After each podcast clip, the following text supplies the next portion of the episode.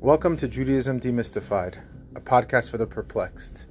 We are joined by Dr. Susan Weissman.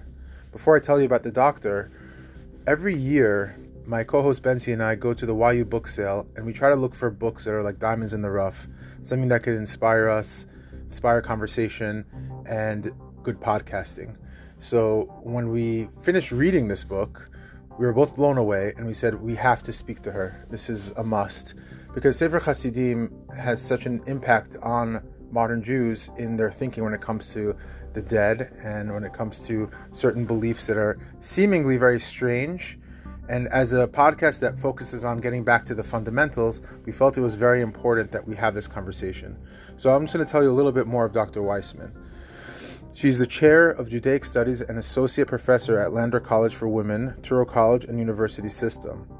Through a detailed analysis of ghost tales in the Ashkenazi pietistic work Sefer Hasidim, Dr. Weissman documents a major transformation in Jewish attitudes and practices regarding the dead and the afterlife that took place between the rabbinic period and medieval times. She reveals that a huge influx of Germano Christian beliefs, customs, and fears relating to the dead and the afterlife seeped into medieval Ashkenazi society among both elite and popular groups. In matters of sin, penance, and posthumous punishment, the infiltration of Christian notions was so strong as to effect a radical departure in pietist thinking from rabbinic thought and to spur outright contradiction of Talmudic principles regarding the realm of the hereafter. Although it is primarily a study of the culture of a medieval Jewish enclave, this book demonstrates how seminal beliefs of medieval Christendom and monastic ideals could take root in a society with contrary religious values, even in the realm of doctrinal belief. Without further ado, Dr. Weissman.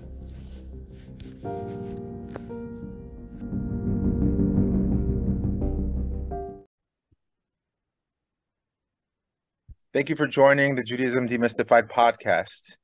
In your book titled Final Judgment and the Dead in Medieval Jewish Thought, you provide a convincing and thorough examination on the book Sefer Hasidim, authored by Rabbi Yehuda Hasid. Before going into the content of your critiques, how important was and is Sefer Hasidim in terms of its influence on Jewish culture? Who was Rabbi Yehuda HaChasid?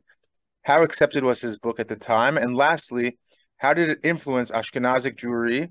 Do we still feel the influence of its book today?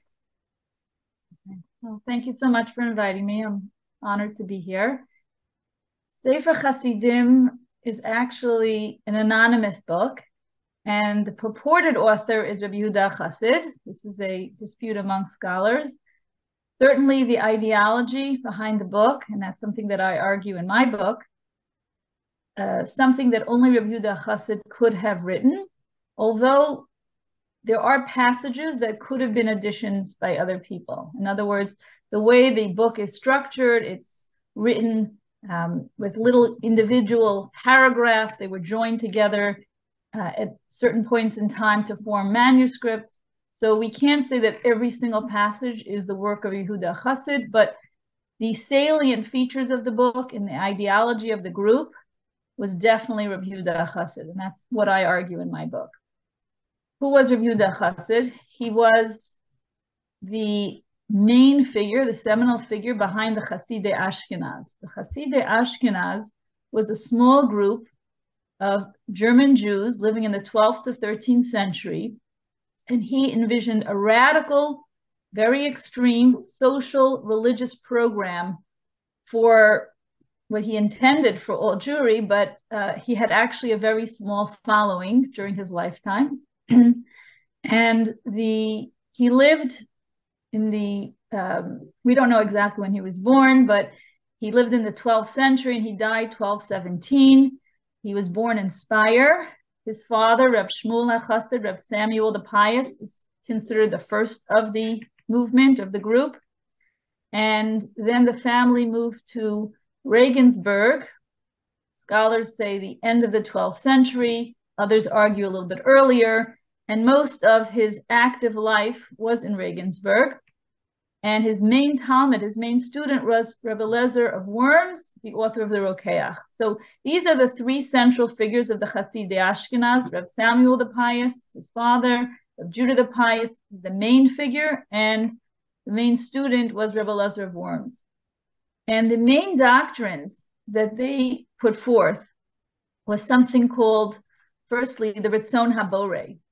Rabbi Yehuda Chassid said that in addition to the revealed law that we have, both Torah Shebechtav, the written law, and Torah Shebal the oral law, there existed an entire other realm of what he termed the will of the Creator, Ritzon Habore, that people didn't know. And only the Chassid Chacham, the pietist master, intuited what this will was and Sefer Hasidim was written with the intent to tell people what this hidden will of God is. And it involved many chumrot, many stringencies of law, many peculiarities of behavior, a very uh, pietistic kind of behavior. They weren't allowed to look at women. They were to be very cautious about every single aspect of their lives. They had to maximize their physical suffering in this world and minimize their pleasures of this world. So they had a very uh, intense uh, religious program. And the Chassid Chacham was the only one who knew it. And yet, Jews were going to be held culpable if they did not follow the Ritzon Habore. And often he speaks about the dreaded punishment after death that the reason why I'm telling you all this in my Sefer Hasidim is so that you are naki me'akadosh baruch Hu, so that you are clean from God, so that you don't shalo ladin, you won't be called to judgment. And in the book, he brings many examples in the Torah and in contemporary German life about ways in which people are held responsible for laws and behaviors and feelings and thoughts that they might never know. So this was a very controversial uh, and very hard program to adopt. And mostly the Jews of his time did not adopt it.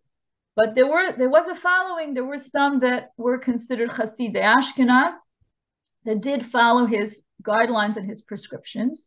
So That was one part of his ideology, his whole realm of law and custom and behavior that was uh, on the radical extreme side. They had a doctrine of prayer, which was different than our doctrine in the sense that he speaks of kavana, intent in davening, but this kind of intent is not the meaning of the words or establishing a connection with the creator. Rather, it's mystical. Uh, the Hasidei Ashkenaz were heirs to a very rich mystical tradition that they claimed stemmed from Babylonia, was brought through northern Italy, and came to Germany through the Kalonymite family, a very aristocratic and uh, good lineage, uh, sort of blue bloods of Ashkenaz. And until that point, it was he- held secretly, but already his student, Rebbe of Worms, publicizes this mystical doctrine that they had.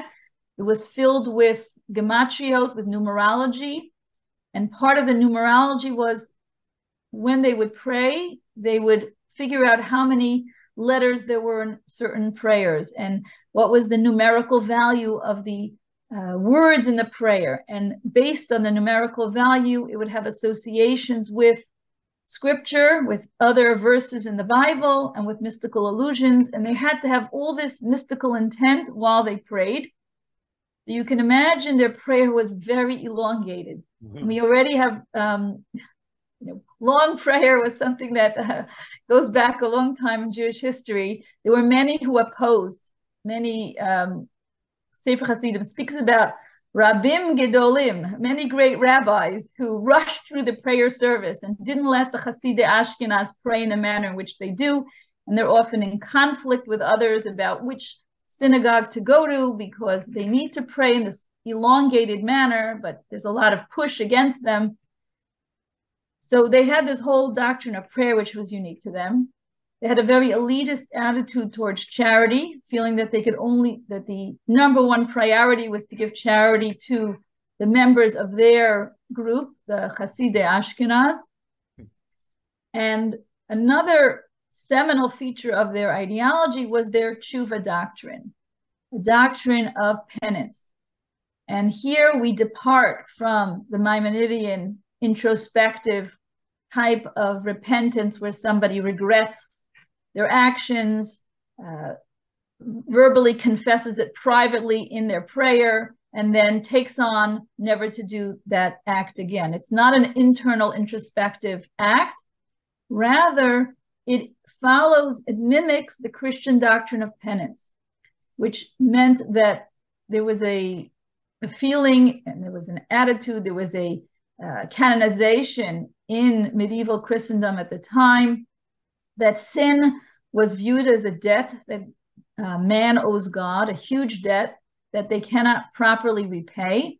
And the only way to pay it back so that they don't get punished in the afterlife was to subsume upon them or assume upon themselves harsh corporeal um, penances, which were acts of suffering, in order to sort of pay back uh, for the type of sin they committed, for the enjoyment that they gained from sin. It, it, it was the the type of penances were supposed to be equal in time to the amount of the duration of the sin. And this was a heavy. This was heavily uh, monastic influence. It was the, the monasteries and the monks that had a very uh, detailed kind of system of penance in which each penance was calibrated exactly to the sin that was committed. And Rabbi Yehuda Chassid imbibed this doctrine of penance and advocated public confession to uh, pietist sage in the same way that others were were supposed to perform confession to their abbot or to their bishop. Later, it became part of Christian doctrine into the mainstream Christianity. And he imbibed this because he felt that sin was this terrible um, sin, uh, debt that man owed God, and it could only be paid back through these harsh corporeal acts. And just to give you an example of the kind of uh, actions we're talking about here, excessive fasting, self-flagellation, which was beating oneself with uh, with whips or uh, rods, and this was something that was practiced openly in public spaces by mendicants, by friars. It was something the Jews would have seen being performed. Um, he speaks about immersing oneself in icy water in the in the winter time, which is a specifically Irish monastic penitential procedure in order to vanquish desires. In the summertime, sitting among bees and vermin, so that person literally gets stung. Wow. And these kind of, you know, very even casting fire on one body, on one's body in extreme cases, um, excessive fasting. We're talking about months on end, but it doesn't mean not eating and drinking. It means that they would abstain from wine and meat for long periods of time, aside from Shabbos and Yom Tiv. They understood that, you know, they didn't want to violate halacha in that sense. Um, but this this penance doctrine, which seems so extreme, was actually struck a responsive chord in medieval Ashkenaz. It was one of the only doctrines that was particular to Hasidei Ashkenaz, which enjoyed, if you want to use the word enjoyed, longevity. In other words, their doctrine of prayer was not adopted. Their Ritzon Habore was not adopted. Uh, their elitist attitude to tzedakah was not adopted. They wore special talitot, special prayer shawls that were specific to Hasidei Ashkenaz. The Maharami Rothenburg mentions it in one of his chuvos. That's how we know about it. The talitot of the Hasidei Ashkenaz. Uh, so they had their idiosyncratic practices and really did not catch on uh, in medieval Ashkenaz, except for the doctrine of penance. And probably the reason it did was because living in Christian Europe in such close proximity to the religion of the other, religion was a cultural manifestation in the sense that there was no secular culture, there was only religion. That was how you know, even though they were violators of religion, it doesn't mean everybody was religious, but religious religion was the the cultural landscape of medieval Europe, and Jews and Christians lived in very close contact with each other geographically, socially. Um, they had Christian wet nurses nursing their babies. They had Christian women working in their homes. They uh, kept Christian ritual objects as pawns for the loans that they extended to Christians.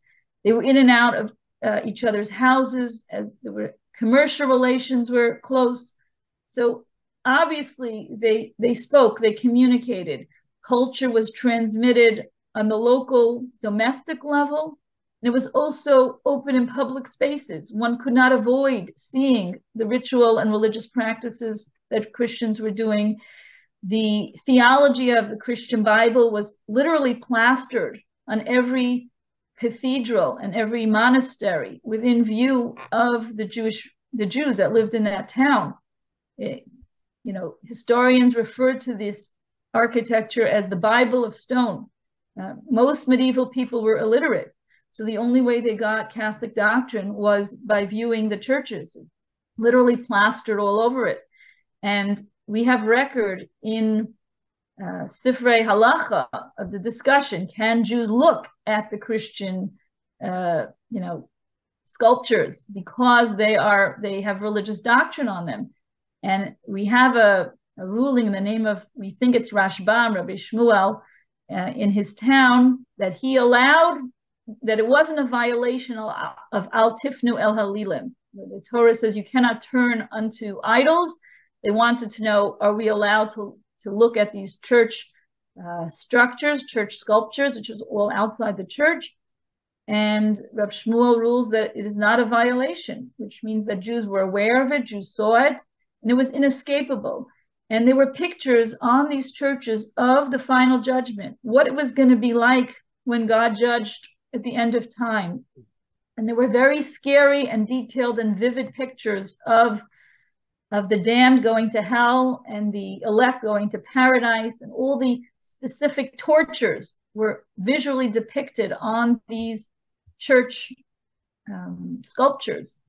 And in addition, there were tales that were being circulated about what we call otherworldly narratives and uh, visionary literature, in which a certain individual supposedly was taken on a tour of the other world, where they saw what is happening in heaven, hell, and paradise. And they got vivid descriptions of the type of tortures that were going to be enacted on sinful souls. And even though these, you know, journeys and these church sculptures were speaking about the final judgment at the end of time, supposedly post-resurrection, medievals often conflated the time periods and understood it to be immediately after death. This was going to be what was going to happen to them. So I, I think that the reason why the doctrine of tshuva was the only one that stuck with medieval Ashkenaz was because they were literally bombarded with this image and this ideology of what how how heavy sin is, what a burden it is, and what kind of punishment will await them if they don't atone for their sin, and the type of atonement that was culturally uh, visible was this type of physical, corporeal punishment for sin. That was the atmosphere in which they were raised, in which they uh, saw, and they understood that, or they believed that sin could only be, uh, you know, atoned or expunged fully if they would adopt penances. And we have record uh, of Jews approaching rabbis in, in halachic literature and asking them for this type of penance, and they're responding. The Hasidei Ashkenaz themselves produced what's called penitential tracts, in which they itemize each sin to be committed and the type of appropriate penance that matches that sin. And we we see record of it, this idea of going into ice in the winter, uh, excessive fasting, flagellation, all these elements that were particular to Hasidic doctrine entered into mainstream halachic literature through Rebbe Lazar of Worms. He, he appended to his halachic work, the Sefer Rokeach, Hilchos Tshuva. And his Hilchos Tshuva reflect of Yehuda Chassid's doctrine of Tshuva and entered mainstream literature in that way. And successive uh, rabbis in Germany we have record of the 15th century of Isaac of Brunna is giving out penance according to Hasidei Ashkenaz. when the Jews are expelled from Germany in the long 15th century into the early 16th century, they take it with them to Eastern Europe, the Maharam Milublin. Uh, we have record of him meeting out this kind of uh, Ashkenazi penance. And it goes all the way, continues until about the 18th century. There we finally find that it loses its sway. The ideology that must have, you know, held it in sway has now given way. There's a famous tshuva by the Noda Yehuda in the 18th century, in which he says somebody has approaches him and asks him, you know, he wants to he wants to expunge the sin or atone for the sin that he has committed, a very grievous sin. We don't know exactly what it is. And he asks for this doctrine of tshuva and the Noda Yehuda, and he, but he says, I'm very weak. I don't think I can withstand the type of uh, fasting and and uh, self-inflicted suffering that I should be getting. Can you recommend something a little a little softer for me? And the Noda Yehuda responds that I don't feel like I should respond at all. In other words, there's no source in all of the Talmud and in all of the uh, rabbinic literature for this type of tshuva. He says we have a concept of fasting for sin, but not excessive fasting, not fasting prescribed for specific types of sins. And all the seforim that talk about it have no shoresh, he says, have no root in halacha, and each successive sefer builds on the previous one, and he doesn't feel comfortable uh, prescribing tshuva sakas, the, the tshuva of Hasidei Ashkenaz. But I think in the end, he gives him something to sort of satisfy him, although we don't know what that is. But you see already that halachic opinion has turned away from it. And it's in about the 18th century that it dies out. And what's interesting, we have a little bit of a vestige left even today. I don't know if you recognize, if you know the Tefillah Zaka that's said on Yom Kippur, at least Ashkenazim say it. I don't know if Sfardim do. There's a Tefillah called Tefillah Zaka that was written by Rav Avram Danzig. I believe he's the author of the Chayei Adam. And he writes in this Tefillah Zaka, there's two lines in which he says, Really, God, we're supposed to fast for every one of our sins, and we're supposed to lisagef eskufein, and we're supposed to inflict uh, suffering upon our bodies, kefi chuvas hamishkal, according to this proportionate penance, which was one of the key doctrines of the Hasidei Ashkenaz, that one had to suffer in proportion to the type of sin committed. However, we are weak nowadays. We don't have the koach, we don't have the strength. So please accept our fast of Yom Kippur in lieu of all the fasts and uh, afflictions that we really owe you. So you see that it, it really left a lasting impression in the memory of Ashkenazi Jewry all the way down to the 18th century, even though it was no longer practiced at that time. So that is the longest running uh, effect of Hasidei Ashkenaz. As far as Sefer Hasidim itself, it did have a, a wide diffusion, but there's a, a, caveat here. The very first manuscript of, of Sefer Hasidim and of the four, four out of the seven extant manuscripts that we have was a watered down version of Sefer Hasidim. In other words, whoever wanted to copy it, and we have evidence to think it was a French it originated in the French school because there's all French glosses and and and other reasons to think that removed all the idiosyncratic extreme views of Yehuda Chassid out of Sefer Hasidim.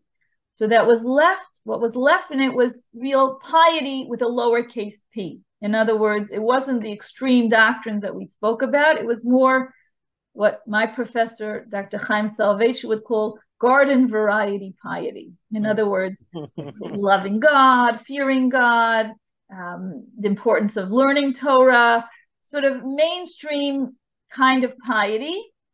And all these very extreme doctrines of the hidden will of God and their doctrine of prayer and tshuva, instead of the tshuva that they recommend, the Maimonidean tshuva was inserted. So you see that there was many who who disagreed uh, with that approach and it was this um, the it was this Sefer Hasidim that was circulated and that was reproduced because, uh, as I said, four of the seven completely removed all these, all the gematrios were taken out. So that four of seven were completely free of these doctrines, and the remaining three had it was a composite manuscript in which the garden variety piety was first, and then the end of the the end of the document had the end of the manuscript had more of the uh, extreme views and the extreme passages, and we only have one manuscript that has the entire Sefer Hasidim sort of as it was originally written, and that is the second printing of Sefer Hasidim in 1891. The first printing was in the 16th century of the more mild Sefer Hasidim, and that's the one that circulated amongst Ashkenazi Jewry, so that the, the book itself, as it stood, did not really have that much influence in, in terms of uh, longevity. Fascinating. All right. Okay. So, can you explain your scholarly approach in your work? Can you can you explain your the the approach, the scholarly approach that you take in writing a book?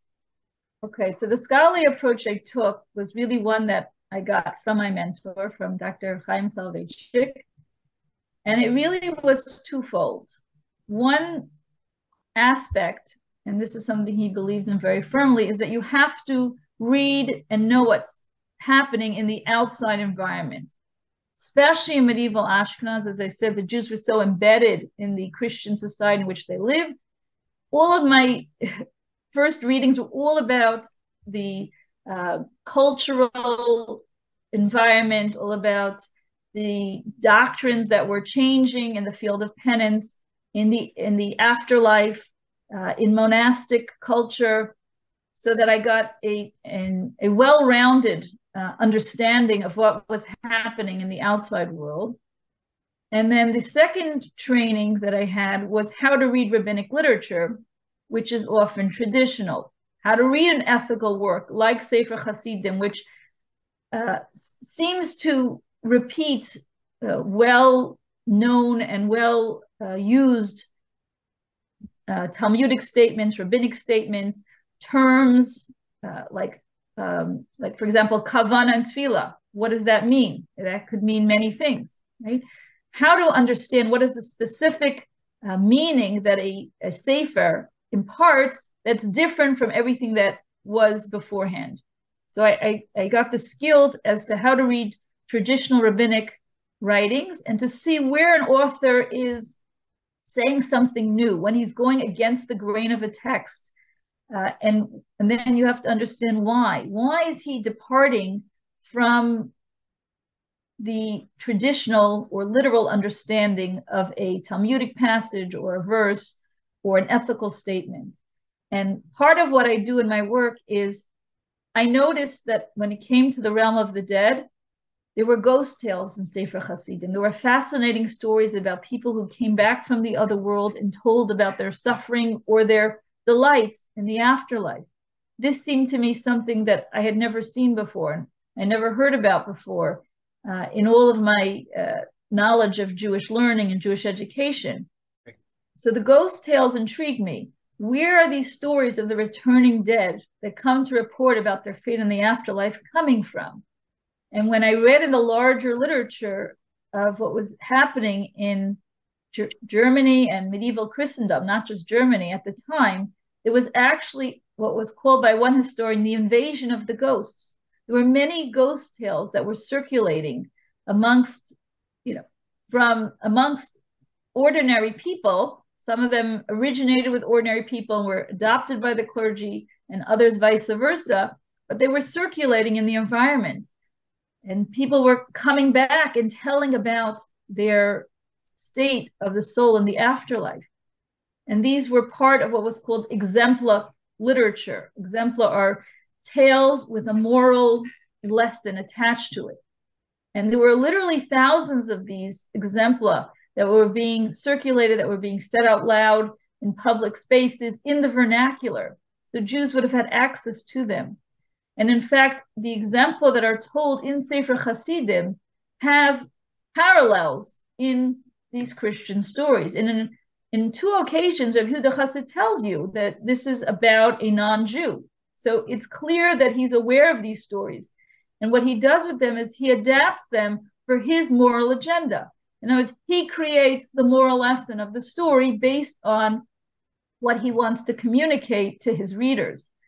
And all of these stories reflect the fear of the afterlife, which is a newfound phenomenon in, in Jewish life. In other words, if you compare rabbinic literature with what we see in medieval Ashkenazi literature, you'll see that there's a shift in emphasis. Even though the Gemara does speak about Gehenna, it does speak about Gan Eden, but it is in equal proportion or even outweighed a little bit by discussion of what's called the post-resurrection society, Tchias HaMesim, the res- resurrection of the dead, Olam Haba. The Gemara, there's an entire chapter in the Mishnah that deals with who is going to merit Olam Haba, the world to come, and who, which ideological and practical deviants are not going to get a portion in the world to come. So when you sort of assess the weight of the evidence, much more uh, time and energy is spent on discussion of the post-resurrection world rather than the world immediately after one's death. And and there are many terms like lasid lavo, the future, or olam haba, which shift in meaning, which are ambiguous. You can't really tell from the context that we're referring to the period immediately after death, or we're referring to the collective fate of the Jewish people at the end of time.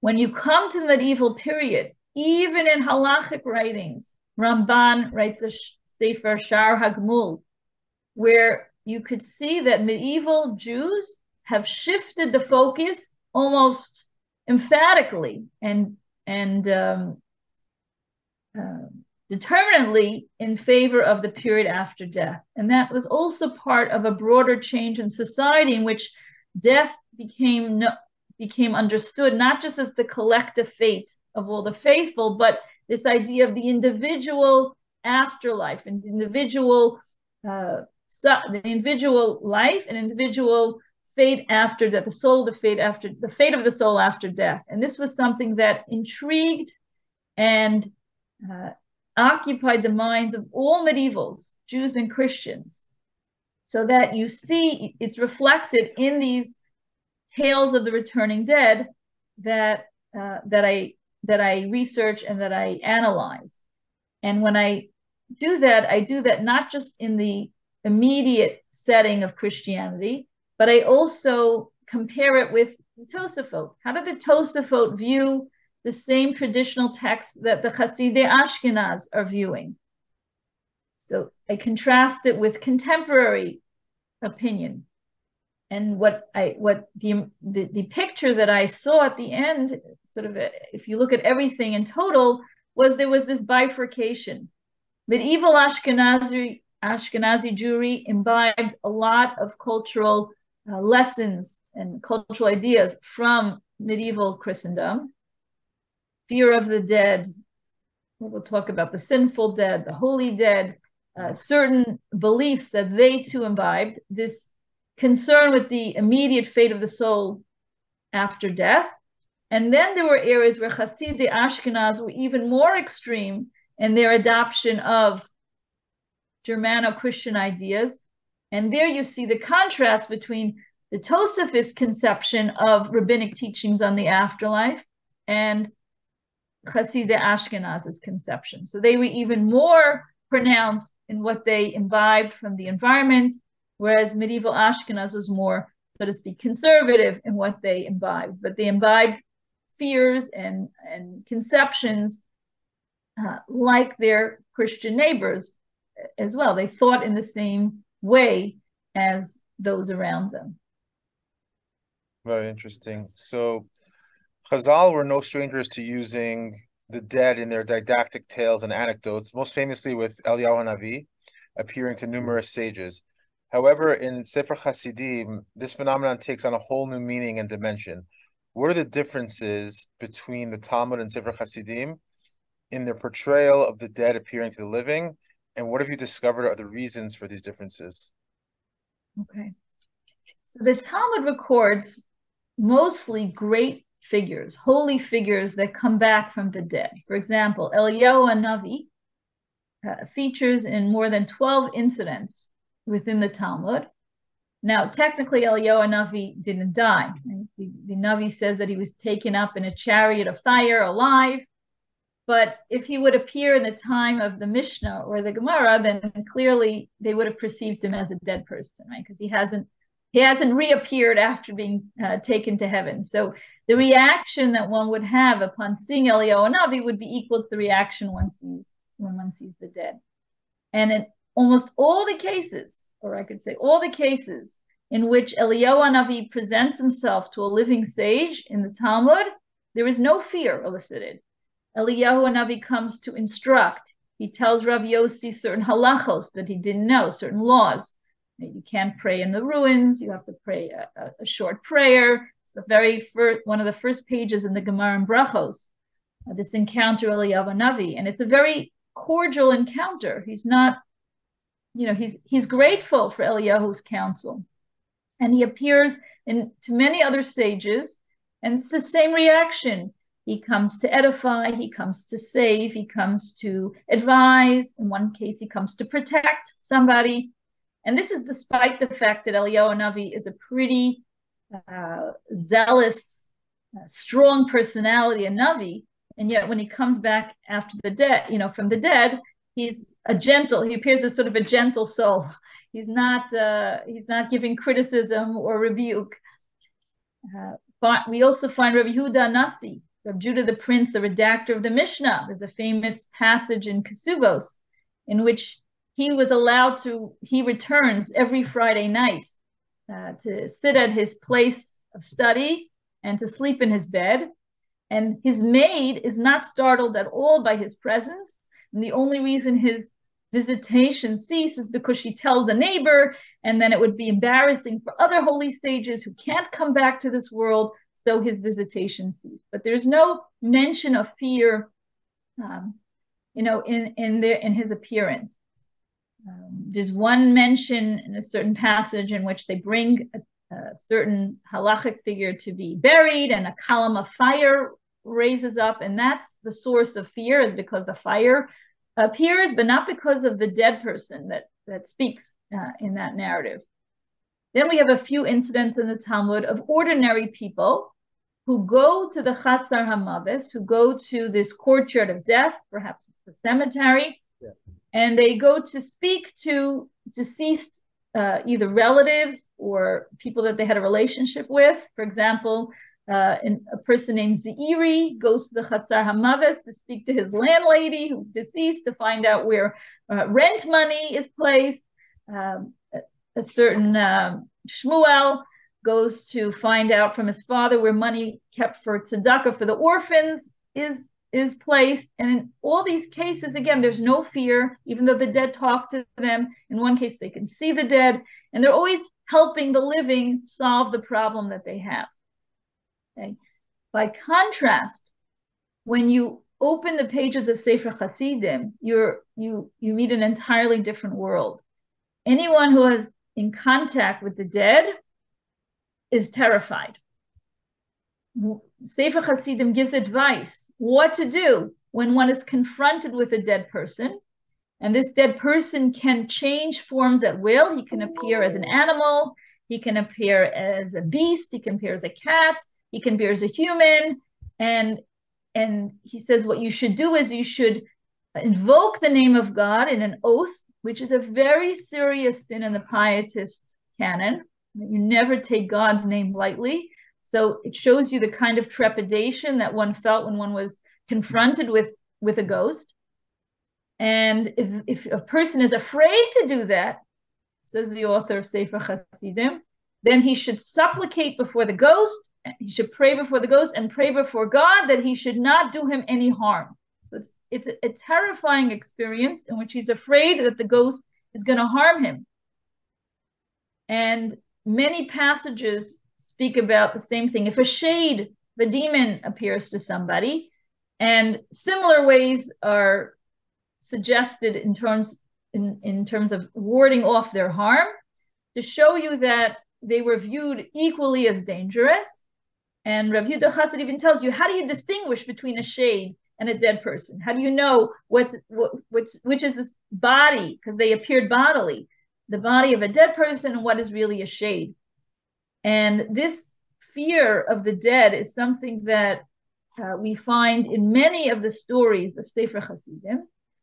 And we find that it was even in the halachic literature of the time. For example, we have a compilation of legal rulings and customs of Rav Shalom of Neustadt in Austria, in which there was a conjuration. We have a text of an oath that was administered at, as part of a funeral ceremony, done with the minyan, the quorum of males, in which they made the deceased swear not to harm the living with body, spirit, or soul, and that it bound the deceased to stay in his grave until the resurrection, otherwise, sanctions would occur to him. And this oath was to be pronounced in Hebrew and in the language that the dead was familiar with when he was alive. So it was to make sure he would not leave his grave and harm the living. We have uh, 100, uh, also in Germany, one and a half centuries after Sefer Hasidim, the Maharil is recorded as pronouncing a similar oath over a grave wow. that the dead should not wander, he shouldn't harm any Jew or Jewess. Again, to be recited in Hebrew and in the language the dead is familiar with. And what underlies this fear of the dead coming back to life and harming the living is a Germano belief, a Germanic belief, meaning it's pre-Christian, of what's called the dangerous dead. The dangerous dead were either those who were evil during their lifetimes, criminals, murderers, enemies, or people who experienced an untimely death, those who died prematurely, died in childbirth, were killed, suicides, anyone or were didn't get a, a proper burial. The belief was they would return and harm the living. And this was a sort of instinctive belief that was passed on through centuries uh, in this environment in which the Jews found themselves, and they imbibed this fear of the dangerous dead. And we have evidence in the Machzor Vitri, a, a uh, Jewish Ashkenazi customary, which records the customs of the time. And you could see how, how the belief changed from a fear of Shadim to a fear of the dangerous dead. There's a prayer called the Magen Avos, which is said at the end of the prayer service Friday night. And the Gemara in Zachem cites the reason Mishum Sakana, because of danger. They're afraid people will come late to synagogue and they'll be left alone in the synagogue. And therefore, they extended this prayer so that the others would stay with them when the latecomers would finish their prayer. And the reason that's cited in Talmud is because this uh, demon called Igras Bas Machalas had free reign to harm people, along with her 180,000 Malachei Chabala, these um, angels of destruction. And there's a 12th century addition to the Machzor Vitri, which sort of replaces what the, Tal- the Talmud cites as the reason for Magen Avos' institution and says it's because of the dead who occupy the synagogues on Friday nights when they're free from Gehenna. And this underlies another Ashkenazi belief in what's called the Sabbath rest of souls. They believe that those who went to Gehenna and suffered there they got respite, they got relief from the tortures of Gehenna on Shabbos, so that now they could sort of be free. These evil dead are in Gehenna are now free. They're out of Gehenna uh, over Shabbos. And on Friday night, they come and they occupy synagogues and they could harm these latecomers. So you see how instinctively, in one passage, you have the mention of the, the reason that the Talmud cites for the institution of this prayer and it segues without seamlessly in the mind of this Ashkenazi Jew who adds the Machzor Vitri the idea that now the dead occupy the synagogues and they're harmful. And they took this very seriously. In the Tzava'a, the ethical will that's attributed to Rav Judah the Pious, and the Tzava is most famously known for the Ashkenazi uh, imperative uh, man cannot marry a woman with the same name as his mother. That's probably the most uh. well known uh, and lasting dictum dicta from uh, dictum from uh, this ethical will. But the ethical will also talks about burial procedures. That if there was a woman who devoured children during her lifetime, they believed in, in werewolves and vampires, and if they found this woman that her mouth was open when they would bury her, they said, You have to fill her mouth with dirt because biyadua, it is known that within the first year of her, her death, she will come back and devour children again. So they had to stuff up her mouth to prevent the return of the dead. And this is interesting because the archaeological evidence that we have from medieval cemeteries show us that there was such a profound belief in the return of the dangerous dead that they found bodies that were sewn into their coffins, that were dismembered, that were decapitated, all kinds of, uh, their hands and legs were bound and this was because they feared the return of the dangerous dead. And, you know, halacha, Jewish law, does not permit mutilation of the body. So here you have an example in the ethical will of Rabbi Judah the Pious of a sort of Jewish twist to preventing the return of the dead. They couldn't decapitate the woman, they couldn't, uh, you know, dismember her, but they could stuff up her mouth. And they did that to prevent her from coming back and continuing to devour children. Sefer Hasidim also mentions that when there's a plague in the city, it was common practice for them to um, search, they would exhume the bodies and to see if any of them were not properly buried, if the, the shrouds had withered away or there was some impropriety in their limbs, because they felt the dead would bring vengeance. If they weren't properly buried, they would bring they would wreak vengeance on the town and bring plague to the city. So this was common method of trying to stem the tide of a plague, of plague, thinking that it came from the returning dead who are vengeful.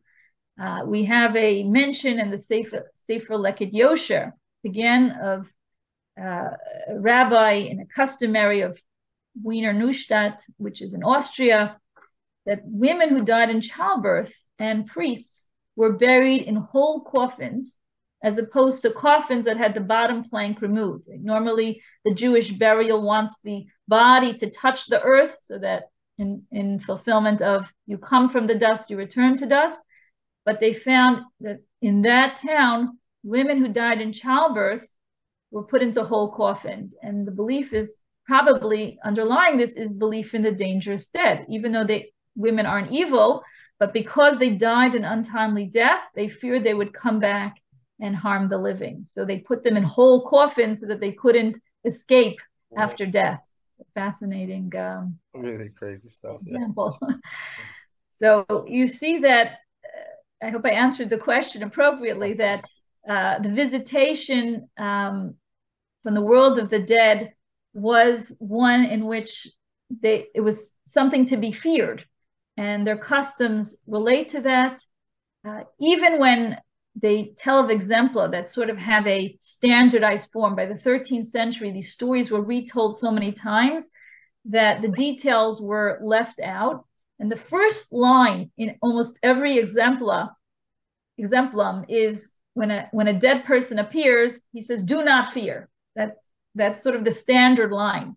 And you can even see it in Shakespeare's Hamlet, by the way when the ghost of uh, of uh, Hamlet appears, the first thing they said is is they're afraid. They they want to cross themselves, which was the way that they protect themselves from harm from the dead. So this is a very long lasting belief uh, in medieval Europe down to the time of Shakespeare that uh, people still were afraid of the dead. Fascinating. And in Ashkenazi world, it it it uh, sort of flowered itself. It, it, it flourished. It grew. It took on different proportions. In that, people were afraid of the summoning of the dead. If a dead person appeared to you in a dream, It meant that they might be calling you to die, and you had to uh, out loud, you had to say, I don't want to die. I don't want to join you. It was forbidden to hold the hands of the dead. It was forbidden to kiss the dead. Uh, people didn't want, did not want to occupy themselves with making shrouds because anything associated with the dead might be an invitation to death. Uh, Sefer Hasidim reports uh, to its chagrin that people at the time, Talmidei Chachamim, were not studying Masechet Moed Katan, which deals with Avelos, with the laws of mourning, because they were afraid that if you voluntarily study the laws of mourning, that's an invitation to death.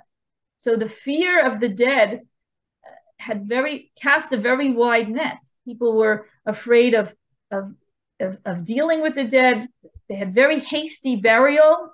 Sefer Hasidim says because the, the, the quicker the body would decompose, the less chance it would reanimate itself and come back. Uh, people stayed away from uh, doing anything with the dead. Now, this is just a theory that I have. I don't know if it's true, but I grew up with Eastern European parents, and I was told that I'm never allowed to walk in the house while they're alive without shoes because that's a sign of mourning. And I have a feeling that it has something to do with this instinctive Ashkenazi fear of, of invitation to death. If you, if you in any way hint that you are involved or, or you know, want or are okay with a practice that's um, something of mourning, having to do with mourning or death, that was an invitation to death, and it was it was to be feared and avoided. You brought up uh, Moed Katan, right, which deals with avail. If I'm not, I could be mistaken, but if I'm not mistaken, I think even today, um, like I think that um, many rabbis will say like, don't go too much bi'iyun in Masechet and in Moed Katan, or like when you do uh, the avail part, you do it like cute and like fast. If I'm not mistaken, isn't there like that type of attitude that's kind of still there?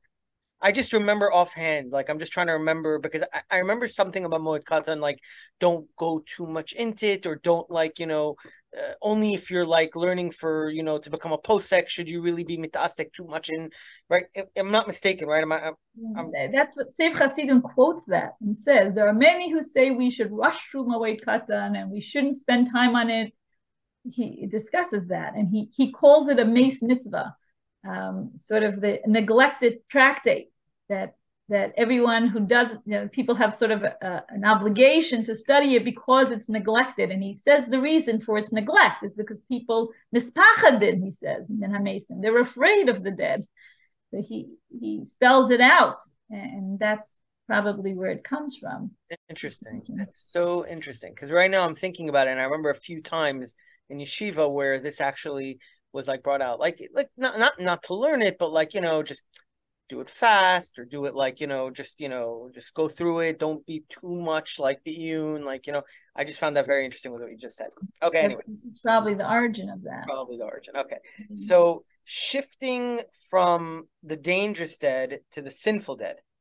Um the idea that the sinful dead come back to earth as punishment for their sins is completely absent in Talmudic literature. Yet, in Sefer Hasidim, this phenomenon is introduced to us in numerous passages which details their returning in earthly form and even posing a danger to the living, which you were you mentioned you touched upon before. What is the source of this phenomenon in Sefer Hasidim, considering its complete complete absence in earlier Talmudic literature? Okay. So the source of this is a mutation of the dangerous dead. In other words, the dangerous dead was a pre-Christian belief. And when Western Europe underwent Christianization, the church modified or channeled this existing belief for its own purposes. And what it did was it mitigated the fear of the dangerous dead to wreak havoc on the living and, and channeled it into what they call the sinful dead. That the reason why the dead are disquieted, the reason why they come back to earth is not to harm the living, but because they haven't gotten atonement, proper atonement for their sin. And and therefore they come back and they they they come back in a form in which the the violence that used to be performed on the living is performed on themselves and there are visionary accounts and there are uh, exempla which detail how the sinful dead appears on earth suffering uh, penance suffering punishment for the particular sins that they committed. For example um, Orderic Vitalis, a, an Anglo-Norman monk, tells a very detailed account of what's called the Troop of the Returning Dead, which was an old um, pre-Christian, then Christianized notion of uh, what was called Hellequin's hunt, that there was an armed group of soldiers that never did full penance for their sins, and they return and walk the earth endlessly uh, with great pain and great difficulty in atonement for their sin. And he sees this vision of different groups of dead women who sinned, priests that sinned, knights that sinned. They all walk according to their sort of social class. And the, the sin that's associated with that social class is, is obvious through the punishments that they endure. For example, the knights who are known to be rapacious and murderous of peasants, of others, of church lands, they appear with the instruments of their trade, their weapons, their horses, their spurs, all on fire, so that they're burning perpetually. They're bleeding, they're crying, they're wailing, they're moaning, and they're they're forced to wander the earth endlessly uh, in search of atonement. And these visions permeated uh, the consciousness of medieval peoples. Right? They heard about it. Uh, there were spottings of this. This was told, um, and they this belief that people walk the earth in atonement for their sin was absorbed by the Hasidei Ashkenaz. Rabbi Yehuda Chassid in Sefer Hasidim recounts tales of whole uh, of the dead riding wagons, being pulled by other dead, wailing and moaning uh, for their sins. And he asks the, the person who cites this, who sees this sight, asks, "Why? Who are you?" And he says, "We are dead, and we are suffering for our punishments." And they ask him, "What type of sin did you commit?" And they said, "We we committed sins with women." And they have this sort of Sisyphean type of punishment where the ones on top rest and the other ones pull them. And then after a certain amount of time, the ones that are pulling the wagons go on top and the other ones continue. And, and it sort of continues endlessly.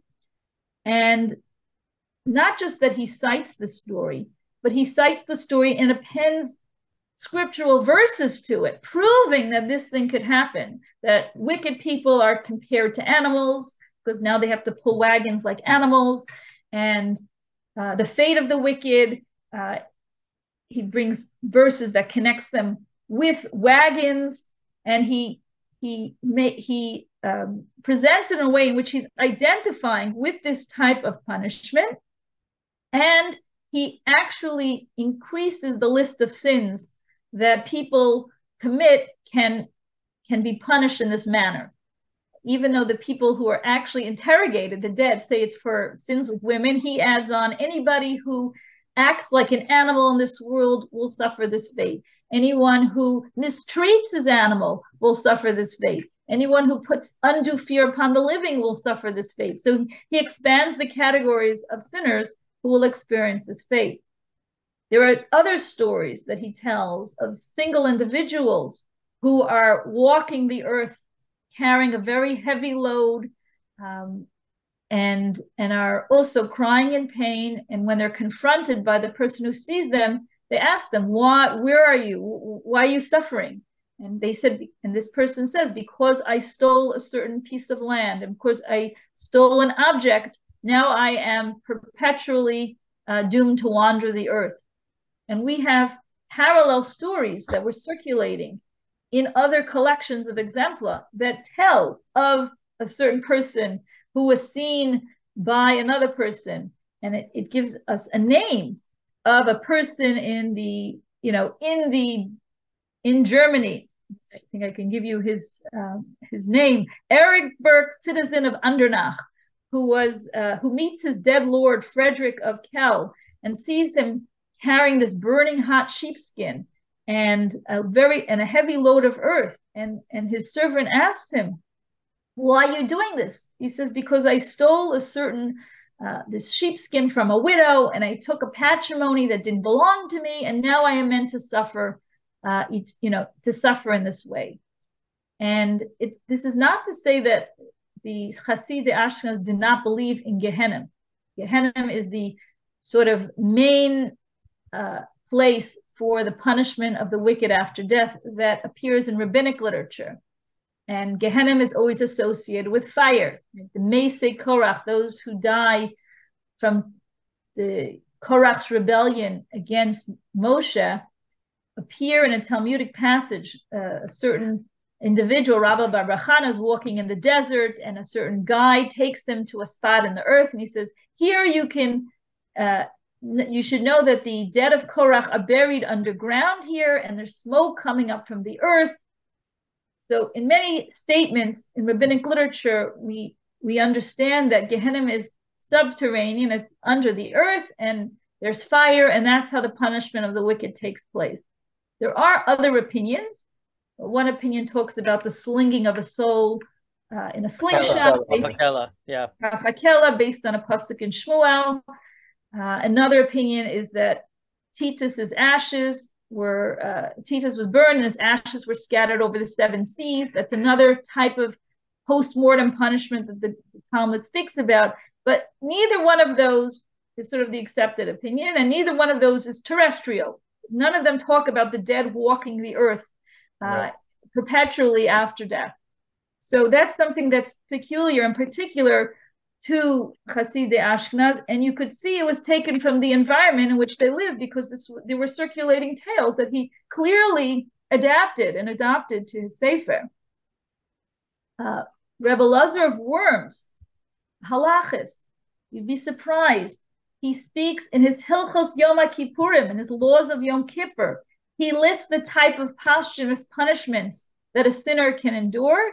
And he lists Gehenna.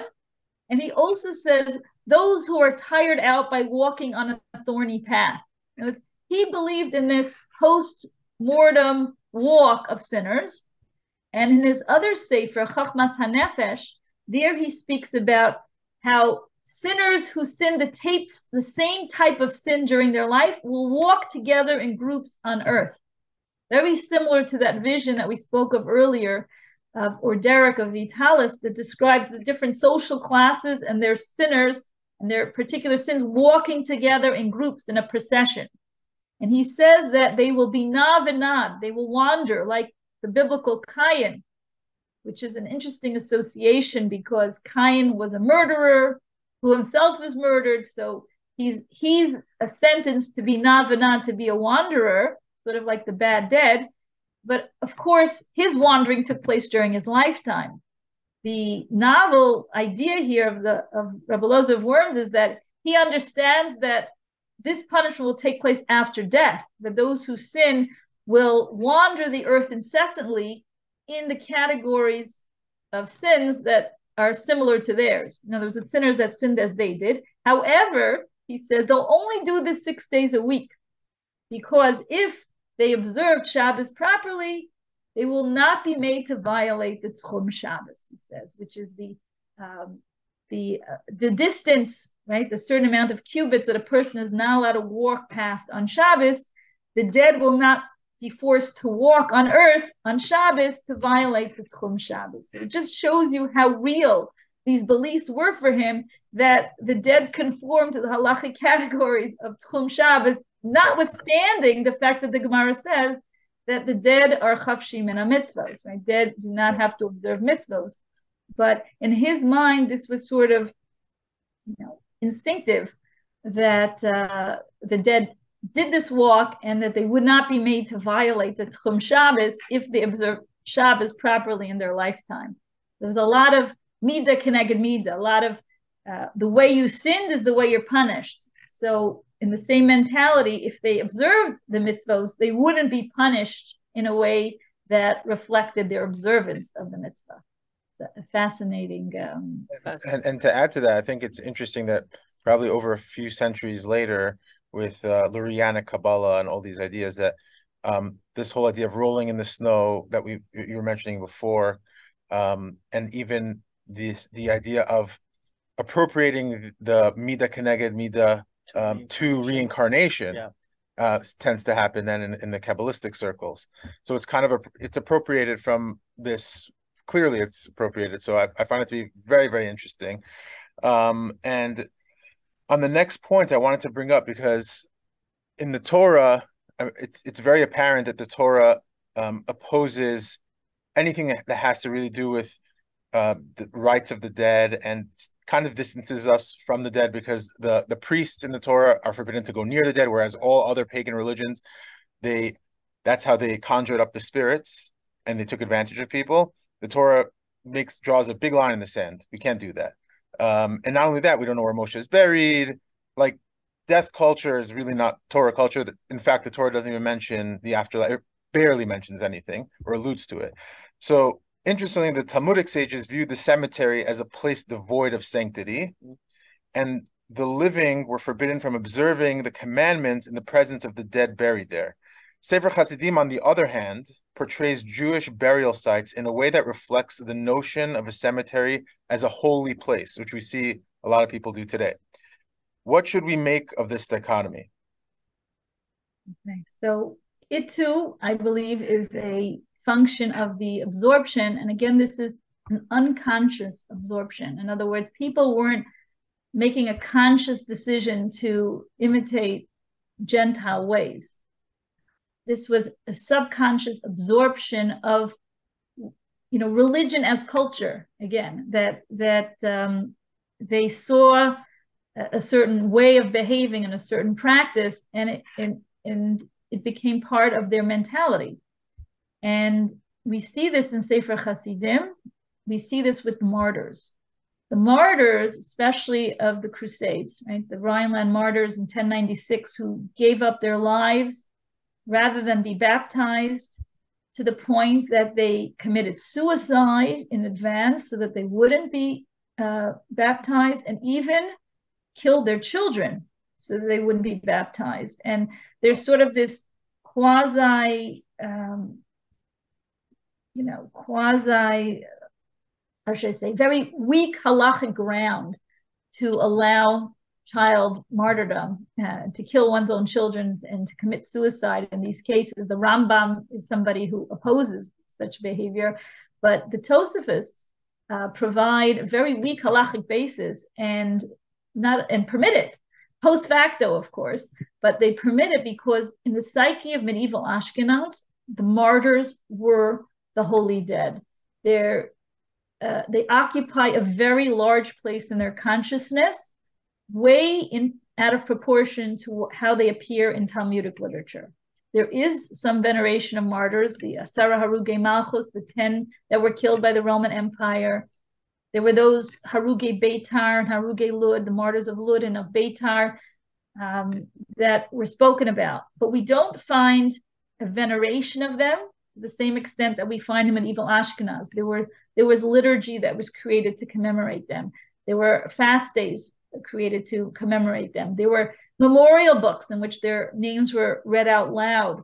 And this weak post facto halachic justification for the martyrdom, they um, translated itself into a veneration of the martyrs. There was a halachic opinion that martyrs do not need to be mourned for because the belief was they went straight to Gan Eden. Uh, they would not go to Gehenna at all, so there's no need to sit Shiva for them. There's no need to have Avelos for them. Uh, the psyche was that they had their special portion in the afterlife reserved for the martyrs. And we see this in one of the ghost tales of Sefer Hasidim, in which a, uh, a would-be would-be martyrs feel badly that they weren't they wanted to give up their life uh, Alpi Kiddush Hashem, but circumstances made it that they didn't have to. And the passage in Sefer Hasidim says, "Don't worry. Anyone who made up in his heart to commit martyrdom will be will will be vouch vouchsafed a portion with me in my partition, meaning speak a, a real martyr is speaking here. In other words, they will get that special place designated for martyrs in the afterlife. So martyrdom assumed a veneration Ashkenaz way out of proportion to what it does in the Talmud. And even though the Talmud speaks about certain burial caves reserved for, they have for uh, judges and for um, pious people, Hasidim, not Hasidei Ashkenaz, um, the regular kind of, of pietists, of pious people. There is no burial cave for martyrs. There is no specially designated uh, place in the cemetery for martyrs. This changes in the medieval period. First, we have these ghost tales in Sefer Hasidim about uh, one of which tells that a non-martyr uh, bones fell into a mass grave of, of martyrs. And one of those martyrs comes back in a dream to the members of the town and say, we can't tolerate this person in our midst. This is just not a wicked person. This is just a non-martyr. Shows you that they venerated uh, the burial place of where martyrs were because they wouldn't tolerate any non-martyr. And this is a direct reflection of the uh, exemplar literature that we have in which Christian saints also come back and tell the living that we cannot tolerate the unworthy buried in our midst. Now, there are examples of this in the Talmud. There's an example that's brought uh, from prophets in which um, a certain wicked false prophet gets buried hurriedly, falls into the grave of Elisha, the prophet, when the Moabites are advancing and they don't have time to dig him a grave, he sort of ends up on his grave and he's brought back to life by Elisha. Uh, and then they take him and they bury him elsewhere. Uh, but here you have a prophet with a false prophet. Hmm. Okay? In, the, in medieval times, we have martyrs with non martyrs, and these non martyrs are not wicked. And in the case of Sefer Hasidim, it's even more pronounced because the Christian exemplar, the saints that don't want others buried in their midst, are renegade sinners, are, are usurers, are are people who are what we'd say, you know, heavy heavyweight sinners. Whereas in the ghost tales of Sefer Hasidim, they're just non-martyrs. They're not uh, necessarily wicked people. And then the flip side of this, we have a ghost tale in Sefer Hasidim in which a certain uh, female martyr uh, is, she's her body is carried on a cart, and this is the way they carried the mass dead to the cemetery with other martyrs, and her body falls off the cart, and she appears in a dream to some you know living person in the town and saying, "I want to be buried with the martyrs." She doesn't just demand that she wants to be buried because her body falls off and, and doesn't, you know, get to be buried, but she asks to be buried with the martyrs. And in Sefer Hasidim, this person, uh, you know, promises a reward to anyone who's going to find this body, and somebody finds the body, and she's brought to burial with the martyrs. And then the story ends that the dead woman comes back a second time in a dream, which is very common in the exemplar literature, and tells this person where a certain treasure is buried so that he gets rewarded for having made sure that her body gets buried with the martyrs. And this idea of the martyrs having a holy burial place is not just in the ghost tales. Um, we actually know that in 1186, a mentally ill Jew murdered a Christian girl in Neuss, Germany. And this became an uproar in, in amongst the Christians that a Jew killed a, a Christian. And the murderer was buried alive. Other Jews were killed. Others were forcibly converted. And then they took the bodies of the Jews that they killed and they tied them to the wheels of wagons and they left them outside for 40 days. Oh my God. When the Jews in the community finally got access to their bodies, they didn't bury them in the nearest Jewish cemetery. They ferried them up the Rhine, a distance of 100 kilometers, so that they could be buried next to the martyrs of the Crusades, 1096. So they felt that these Jews died a martyr's death because they were incriminated because they were Jewish, right? and they suffered because they were Jewish, and they wanted to achieve for them the burial with the martyrs. And this Rhineland mass grave in Xanten became known as Rabbi's Valley. And up until the late 17th century, rabbis sought burial near the martyrs' graves. And we have evidence also that there's a, a person, a Jew named Alexander Wimpfen, who spent an exorbitant amount of money to redeem the body of the Maharami Rothenburg. And he died in, in jail. And he he paid a lot of money to get his body uh, exhumed and brought for Jewish burial. And he asked in return to be buried next to Maharami Rothenburg. He wanted to be, he writes on his tombstone so that he could be next to him in paradise as he is next to him in the earth.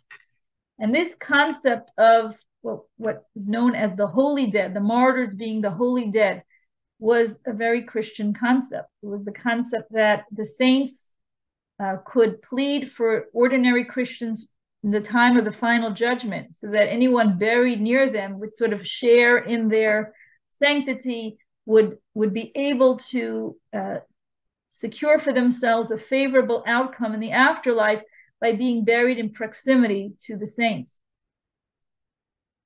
And the saints were originally uh, martyrs. Early Christianity, only the martyrs were saints. Then Christianity extended it to any holy person in Christianity, especially if they could perform miracles, was considered a saint. So the idea of of the martyrs in Ashkenaz becoming the holy dead and and then the space around them was called holy space was something that was uh, unique to the medieval period, and it was something the Jews un- unconsciously absorbed in the sense that they couldn't imagine that their holy dead would be any less holy than the Christian holy dead. In other words, Jews always, Jews and Ashkenaz had a very strong self image. They felt that they were the true religion and they're, they were as holy or holier than their Christian counterparts. And there was a lot of religious competitiveness and tension uh, in medieval Ashkenaz. So even though they're sort of absorbing uh, unawares, you know, Christian notions, they understood the holy the way they did, but they always felt that their holy was holier than the Christian holy, if you would. So it was never a conscious decision to be like the Gentiles. It was more a one-upman, like we are as holy as you are, and then some. And and that's how you should perceive I think, uh, their actions. And, and the sort of the final, uh, you know, nail in this coffin, uh, so to speak, is that the first time the hmm. cemetery is referred to in halachic literature as Admas Kodesh comes from a German halachist. Um, it, eh, you know, from the medieval time period, that's very telling that they understood the cemetery as Admas Kodesh because the the martyrs are buried here because the holy are buried here it becomes Admas Kodesh. And and you should pray there because it's Admas Kodesh. So that is very much a medievally medieval inspired uh, understanding and that has held sway until today. And I think the development of like sainthood even in Judaism it clearly kind of follows this trajectory uh, because yeah, it's taken a life of its own. It's almost like the rabbis have become more and more saintly and more and more infallible, whereas the Talmudic characters and rabbis in the Talmud are very much uh, imperfect, and that's the whole point. The reason why we learn from them. So it's very interesting that like the super culture, how much it influences the subculture. Um, you know, it's it's pretty apparent. So that was really eye opening. And for the last question, we just uh, wanted to get into uh, sin, penance, and purgation. If you want to sure, it. because a very unique picture emerges in Sefer Hasidim more than any any other area in your book. It is in this in these matters in where it veered away from, if not contradicted, Chazal in in a very blatant fashion. What was the rabbinical attitude towards sin and penance in contrast to Sefer Hasidim? And to go even more in depth, it seems that the cultural influence in these matters were highly specific You explain in your book that it's not popular Christianity which fuels Rabbi Yehuda Chassid's ideas in these matters, but you attribute it to a very localized and specific influence of an early medieval pre-purgatorial penitent tradition that still persisted in Germano-Christian society of his day. Can you elaborate on this? That's a very loaded question. Sorry, long-winded. Very long chapter in my book, but I will do my best uh, to uh, summarize it. So there is no official doctrine of sin, penance, and purgation in in rabbinic literature. As you could see, it's um, a lot of different uh, dictums, dicta that are sort of scattered all over. And I did my best to reconstruct them to come with some kind of uh, cohesive mm. formula. And the mainstay position, um, the position of Rabbi Akiva that's cited in the Mishnah Edios, which is considered Bechirta. It's the it's the one Mishnah that's considered uh, we always paskin based on the Mishnah Edios. It has a sort of special status in halacha. Uh, Rabbi Akiva says that Mishpat Rishon Begehenem Yud Beis Chodesh, that the sentence, sort of the outer limit sentence for the wicked in Gehenna, and here we're talking about the period immediately after death, is a maximum of 12 months. Uh, obviously, there were, uh, the, the Gemara speaks about more wicked uh, sinners, sinners that are sinners of the grievous, most grievous sort that didn't believe in Techiyas Hamesim or uh, denied fundamentals of the faith, uh, or were sinners who caused the public to sin, like Yeravam ben Nevat, right, the, the, biblical uh, king of Israel who set up the two golden calves that became a stumbling block for all of Israel. Uh, these very heinous individuals and certain very heinous crimes called Poshe Yisrael Begufan. Certain crimes would render one have a sentence that's eternal in Gehenna, right? Uh, Gehenna kalim v'heimenan kalim. That Gehenna would would end. The Gemara says, but they don't. They don't end. Their punishment doesn't cease. So aside from the very heinous sinners, most Jews, and, and it, sort of the accepted opinion was a 12 month duration. And yet we find in Sefer Hasidim that that is not the case. Uh, there are two tales that tell of somebody who comes back from the dead who has already died many years. And he appears to the living, and his face is all black or his face is all green. And, and the living person asks him, Why do you look this way? And he says, Because I'm suffering in Gehenna for, uh, I'm suffering in Gehenna.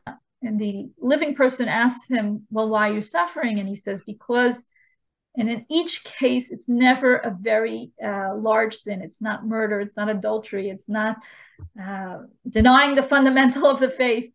It's always a sin according to pietistic doctrine, meaning what we call lifnim mishuras hadin, supererogatory behavior that's demanded of the chassid and of the Jew who doesn't know yet. Um, for example, he said the brachos and benching. You better be careful. Brachos and benching and um, and uh, and tefillah without proper kavana. And here he doesn't mean mystical kavana, but he says that he had his own pleasure in mind and not the pleasure of the Creator.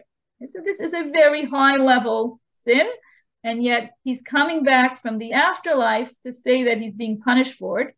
And then the living person says to him, "But I thought, and here he's paraphrasing Rabbi Akiva's position, that the, the, the wicked in Gehenna only suffer Yud Beis Chodesh for one year. How is it that you're there many years? So he answers in a Tosafist-like response, well, the other years were not as harsh a punishment as my first year. that is that's his response. response. so he's an educated ghost and he's also a ghost that parallels similar stories in the exemplar literature. There, there is a story about a usurer who dies and is has to suffer in hell for all eternity, and his widow uh, gives alms and prays and says masses perpetually on his behalf. And he comes back. He's also, you know, looks like he's been tortured in in in in, in hell. And he says that she's and he says that um, I've been suffering for seven years now. It's very harsh, but your prayers have been helping me. And the last seven years, I've been suffering less. So he also makes this distinction between his first set of years and his second set of years. And then when she continues to pray, then he doesn't come back at all as a sign that her prayers have helped. So you see that the influence of what was believed to occur, that people could suffer for very long periods of time in the afterlife, was something that was absorbed by Sefer Hasidim. And you can't build an argument on one tale. He has another tale in which the same thing occurs. And in addition to that, he makes statements, outright statements, that one should be careful about uh, injury to one's soul because he, he creates a kal v'chomer. If one is so worried about injury to a body, how much more so should one be worried about injury to a soul, which will suffer uh, afterwards a yisurim, a pain, she'ain sof ve'ein cheker, that is endless and bottomless. So he outright says that the suffering of the soul after death is going to be eternal, and he never makes a distinction about the type of sinner that's going to suffer this. He has many other, uh, several other ghost stories in which people come back from the afterlife suffering with no uh, determinate end. He has these uh, ghost tales of Hellequin's Hunt that we talked about, this army of the dead that walks the earth. And they walk the earth seemingly endlessly. There is no end in sight to their torment. And here he differs from even what, what I was calling the current theology of Christianity, because what happened in the 13th century in Western Europe uh, was what was called the birth of purgatory. It was the rise to prominence of a middle state between heaven and hell, in which some souls could achieve uh, atonement after death if they didn't uh, achieve pen they didn't fulfill their penance completely for their sins on earth and this was a how should i say a revolution in thought about sin, punishment, and the afterlife in Christianity, because until then, most people felt they were condemned to eternal suffering. It was the very few who would be saved, and everybody else who would who would go to hell, literally, and be damned forever. And the ability to have purgatory, in which there was sort of a menial type sin, it's called the venial sin, actually, which wasn't a mortal sin, and that they could have a finite amount of suffering and they could be aided in the suffering through the prayers and the alms and the masses uh, performed by the living on their behalf, injected an, uh, an air of optimism, of hope for many, many Christians at this time. And the ghost tales about the afterlife predominantly were people coming back to ask ask for help from the living so that they could get out of purgatory. That was the most common exemplum that appeared in the Middle Ages. Now, if you look at that and you and you compare that to Sefer Hasidim, which has ghost tales, which has borrowed ghost tales, which clearly tells you it's taking information from the exemplar literature, talks about non-Jews and their stories. And yet there is not one exemplum in which somebody is coming back from the other world and asking for help. Nobody is helped in the stories of Sefer Hasidim that is very telling. So it, and we have statements from Reb Shmuel HaChassid, his father, in which he also says suffering in the afterlife is beyond, uh, is is eternal, can be eternal. And Rabbi Yehuda Chassid says that we should pray for sinners after their death beyond Yud Beis Chodesh, beyond the 12 month period, after their death, which was not the practice in Ashkenaz. Ashkenaz only prayed the Kaddish prayer for 12 months. Well, actually, they do 11 months, right? So they don't assume that they're the most wicked, but it was not beyond a 12 month period. And Rabbi Yehuda Chassid says, for those sinners who did not observe Shabbos and Yom Tov properly, and again, this is a pietist definition of not observing Shabbos and Yom Tov properly. This doesn't mean they violated the 39 forbidden uh, malachos, uh, uh, prohibitions of the Shabbos that the rabbis made clear to us. Rather, they did not observe it with joy. They only observed it with sadness. Those people you should pray for every Shabbos and Yom Tov, even past the Yud Beis Chodesh, wow. says Rabbi Yehuda which shows you that he believed in eternal punishment. He believed that people will suffer eternally and they are not renegade sinners. And he makes this clear um, in a comparison that in, in, in a, another paragraph where he talks about the reason for kisui hadam. Why do we have to cover blood when we shecht an animal? And he says, because there's a great accusation made at the time. The animal didn't sin, and yet you're murdering him and spilling his blood. And the person who's shechting him is somebody, he says, who's filled with sins like uh, like blood is red and crimson. And how can we expose blood of an animal that's sin free by someone who's sinful? And therefore, we have a mitzvah to cover the blood. So he perceives as people as as as um, being mired in sin, not being able to come out of the burden of sin, and that's why they can suffer eternally in Gehenna. And therefore, what is his suggestion? How do you get out of this? The doctrine of penance, of, vol- of suffering now. Better to pay now than suffer later. And he goes a step beyond uh, penance for sin, which is something that Ashkenaz adopted or parts of Ashkenaz adopted. And he says you should employ voluntary suffering. You should suffer uh, with even having nothing to do with sin just in case, just to forestall this dreaded punishment after death. And Rav Shmuel HaChassid says that you should do not follow this in your child rearing, please, that you should um, educate your child towards suffering by giving him small doses of suffering while he's young so that he can handle it when he grows older.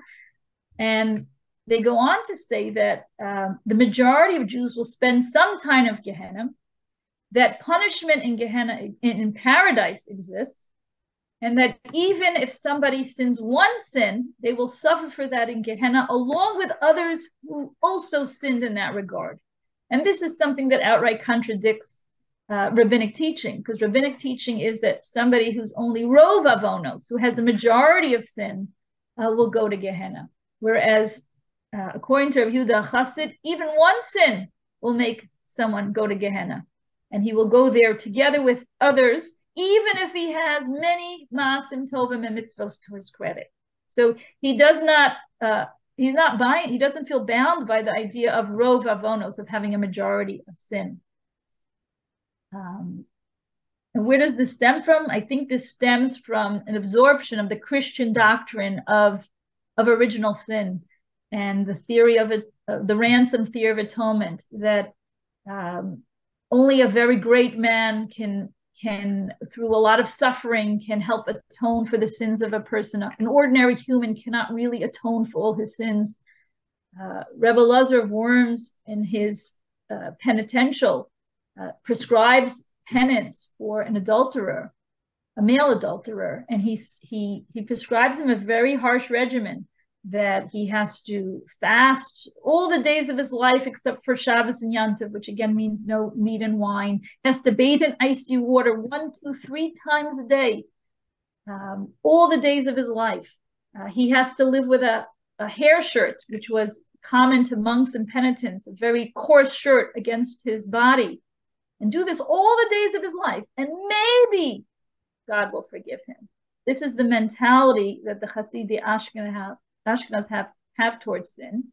And then I contrasted it with the Tosafists, who, who understand the same Talmudic statements that speak about punishment in the afterlife. And in each case that the Gemara speaks about eternal suffering, the Tosfos understand it in a way which reduces the sentence of eternal suffering. Okay, and that's very complicated. I can't, uh, you know, describe it here sure. in this forum but it just shows you a point of contrast where the the Tosafists reduce the amount of time spent in, Gehenna, embrace uh, openly statements that say the Jews, the fire of Gehenna will never sholate, will never have dominion over Jews, and compares them to a rimon, which has so many so many seeds. So too Jews are malay in mitzvos kerimon. Uh, they take this at face value. This is a statement that never finds its way into Sefer Hasidim. Uh, they um, they um, they believe there's the Shabbos rest of souls, that even those that are in Gehenna uh, will rest there. And then they say that all of the decrees, even eternal punishment that the Gemara prescribes to certain very wicked individuals, if they do tshuva before they die, none of this will apply. So they have a very uh, optimistic outlook towards uh, the Jews and their ascent, their ability to do tshuva, even in the case of an adulterer uh, that sires a mamzer, which is something that Rabbi Elazar of Worms was talking about in his case, uh, that said he could never really get atonement for. The Tosafists are able to say that, you know, even if he has a mamzer, if he does tshuva, he'll restore the breach with Hashem, he can do tshuva. Uh, we have evidence from the gravestones in medieval German cemeteries that around the 12th century, aside from the normal uh, inscription that said menuchaso kavod, that his soul will rest with the kavod, which is the Shechina, we find menuchaso tehei be'eden. That's the first time that Gan Eden appears uh, in a sizable way on the tombstones. And a that reflects the new medieval consciousness about the immediate afterlife, right? The, the afterlife immediately after death. And one historian feels that it was the Jews' sort of counterclaim to the Christians that we Jews, we go straight to Gan Eden. We don't need to go to purgatory first. Mm. Um, and this was sort of the the dichotomy that medieval Jews live with, that they felt as a whole, Jews were superior to the Christians, and they are going to go straight to Gan Eden. They are not going to go to Gehenna. And if you look at the Jewish tours of hell, which exist at this time, they describe the non-Jews as suffering in Gehenna, and the Jews either don't go there or only the very renegade Jews go. And one of them says, even Yeravam ben Nevat will get out of Gehenna because he was associated with David HaMelech or so and so. So they're, they they show an optimism and a and a and, and a feeling that the Jews will not suffer in Gehenna. And yet, you know, sort of individually, there were Jews who still felt the need to to pray for their deceased relatives, to make sure that they weren't suffering in the afterlife. Uh, and, and, of course, there was the extreme position of the Hasidei Ashkenaz that most Jews will suffer for very long periods of time, and eternal punishment is extended beyond rabbinic categories of sin. And I don't think that really had a following, that, that extreme mindset um, even though their doctrine of penance was was adopted, but that extreme, uh, you know, belief that went against rabbinic opinion about the afterlife sort of remained uniquely theirs. Well, this was so eye opening. And for everyone listening, again, the book is Final Judgment and the Dead in Medieval Jewish Thought thank you so much for joining us. I mean, hopefully you inspire people to get back to the fundamentals of Judaism. I think this is what how what we got from it. Yeah. So um, thank you so much, and uh, hopefully, you know, one day we get to do this again. Amazing. Thank you so much. My pleasure. My really pleasure. Appreciate everything. Thank you. You're welcome.